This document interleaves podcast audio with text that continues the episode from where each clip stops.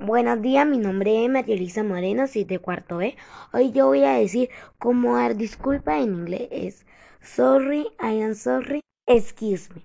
Y ahora, cómo recibir la disculpa en inglés. Es ok, it's ok, no problem. Y espero que le guste.